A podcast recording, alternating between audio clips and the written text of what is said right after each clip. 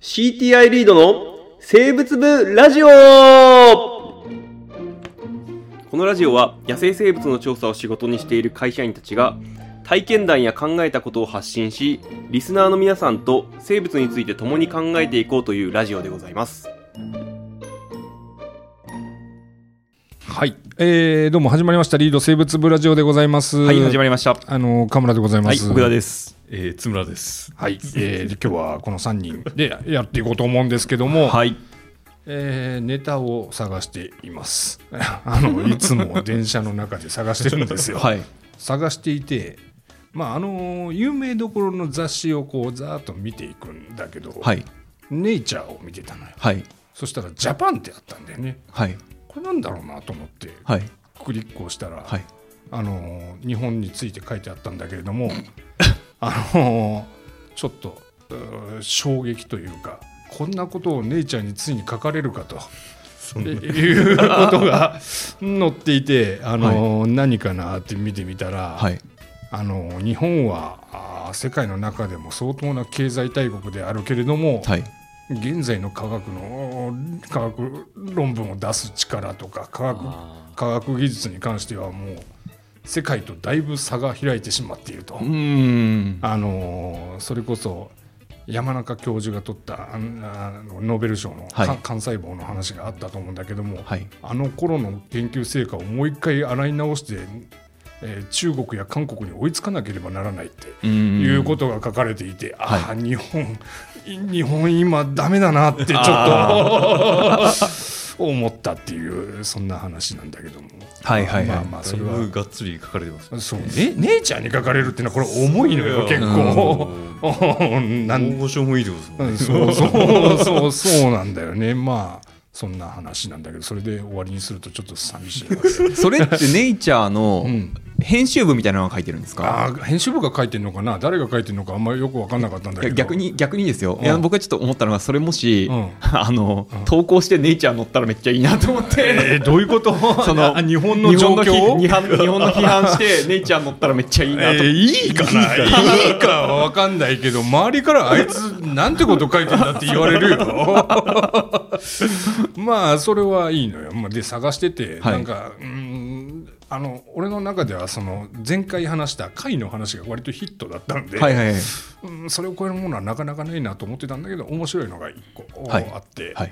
えーゴキブリの話、はいはい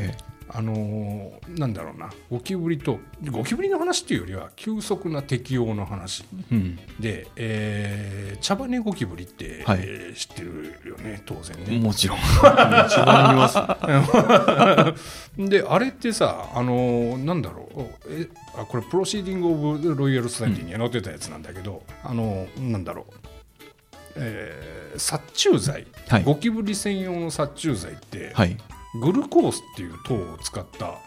え使って、まあ、あいつらを寄せて食わせて殺すみたいな、ああそそっちの餌ですねはいはいうんうん、なんかそそんなのが多いらしいんだけども、はいそれに適応したやつがいるらしいんだよね、はいはいはいグルコースをあえて避けるやつっていうのがどうもいるらしいのよ、はいで、えーゴキブリ俺これ全然知らなかったんだけどゴキブリって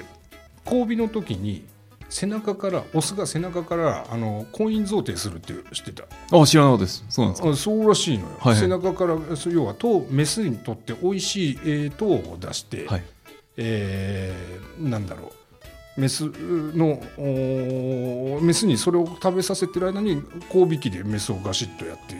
えー、交尾をすると、はいはいはいえーところがあー背中から出すのはオリゴ糖ってまああのー糖って何個かくっつくじゃないあの、はいあのー単糖類とかうん二糖類とかあるじゃない、はいでオリゴ糖は二糖類になるのかなはいはいはいで、えーまあそれをメスがお「おいしいおいしい」って食べてる間に交尾をするんだけど、 はいうんそのメスのゴキブリが食べてる間に出る唾液はいこれが糖を分解するんですとはいはいはいえすると糖が分解されてグルコースになるんだよねはいそうするとメスあのこれ美味しくねえってやっぱ逃げちゃうんだよいやへえ要は最初のグルコースのね餌をはい忌避するやつら、はいタイプのメスっていうのはそれを逃げちゃうだから交尾がうまくいかなでいきないですねうんえーところがあーオスがあオスもめあであこれねいろんな系統があって要は野生型って言ってグルコースを嫌いにならないやつらはい普通に殺虫剤にやられちゃうようなやつら、はいはいとおーだとまあなんだろう同士だと普通に交尾で当然うまくいくんだけど、はいあのオスがあーなんだ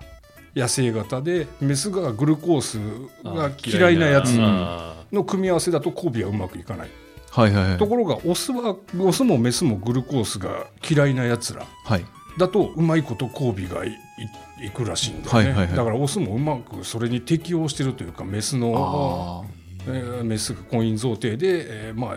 短い間しか寄せられないっていうのに適応してるでや当当然野生型のメスと、あのーグルコース適応型のオスっていうのはあ忌避型のオスっていうのはうん交尾がうまくいくらしいーうーんでまあ、要はあのなんだろうなあのコオロギと寄生梅の話って聞いたことないハワイのあ鳴き声があそうそうあれそうであ、すねのどっちも外来種なんだけどおもともといたコオロギがいて、まあ、当然コオロギだから鳴いてあのメスを寄せて交尾をするんだけれども、はいえーその鳴き声をうまくうーで位置を特定して寄生するハエがいると、はい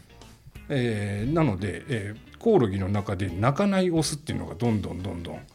あの有利になっていったんで、ーあー、それ残ってくんですうんね。そうそうそうそれで、まあ、鳴かないオスが進化していったんだけど鳴かないオスはあーやっぱり要はメスを寄せられないから、んはいはいはい交尾の面では不利なんだけども、はいまあ、なんかうまいことやってるよみたういまないことやってるんですか。そうそんな話があって、まあ、要はどっちも言えるのは人間の影響が急速な進化を生んでるっていうそんなう話。ーんがあってこれは一番最近最近というか面白かったなって思ああ思ったっていうなるほどそんな話まあだから僕らがやってるちょっとしたね殺虫剤を置いたりとか、はいはいあのー生き物、まあ、ひょっとしたら足の裏とかについてくるかもしれないんだけどちょちょっとして持ち込んだやつらあーこれがなんかあーその場にいるものに影響を与えて別の方向に進化をするそれはしかも割とす短期間で起こるよっていうそんな話。はいはいはいよよかったかな。よいよいですか。なんか同じような事例をしてたりしないな。いやなんか工業安価とかも結局一緒ですよねああまあねそうかもしれないね、はうんあの人間っていうのは結構環境を変える力を持ってるし、はいはいまあでも自然界でも結局ああるんだろうけどねそういうことはね、うん意図せずしてこういう変化が起きちゃうなんていうことはなんか分かんないだけで、なんだろうな、あのーそれこそ、一時すごい数が減ったけど、復活してるようなやつうん、いるじゃないですか。ああそうそだ、れね、それこそ、例えば、小羽イナゴとか、あー一時期すごい数がへ減ったんだあれ、豆半妙とかもそうなんですけど、一時期数がものすごく減ったやつが、うんあのー実はその後すごくまたふ増えて、元に戻ってるやつ盛っり返してるんうてで、すんうんひょっとして、なんかそういうのしっかり調べたら、うんなんかそういうのがあるのあかるもしかれなもいしれですないねね。うんあのいわゆるボトルネック効果で一時的に何かがめちゃくちゃ有利になってとかってはいうい話があるのかもしれないね、はい。ちょっとわかんないけどね、ええあのなんだろうカメムシの話なんかだとまたちょっと話が違ってて えなんだろうなこ個体そのものが進化するっていうよりは腸内にいる細菌細菌がうがん進化してうん突然増えるっていうことがあるみたいだから、はい。どっかしらに進化が効いてるのかもしれないはい。まあそんな進化っていうのは意外とあるもんですよっていうそんな話で、 はい。よかったですかね。大丈夫ですす。ごいいいと思いま短いかな、ちょっとね話としてね。いやいやいうん、無理やり作ったネタみたいになってるけど、まあそんなことで、えー今回は、えーなんだ、ちょっとまとまとめて、まあ、人間人間の活動で促される進化もあるよあるよとはいいうことで、はい、はいえーいいと思います。いいいいと思います。はいはい、また聞いてくださはい、ありがとうございました。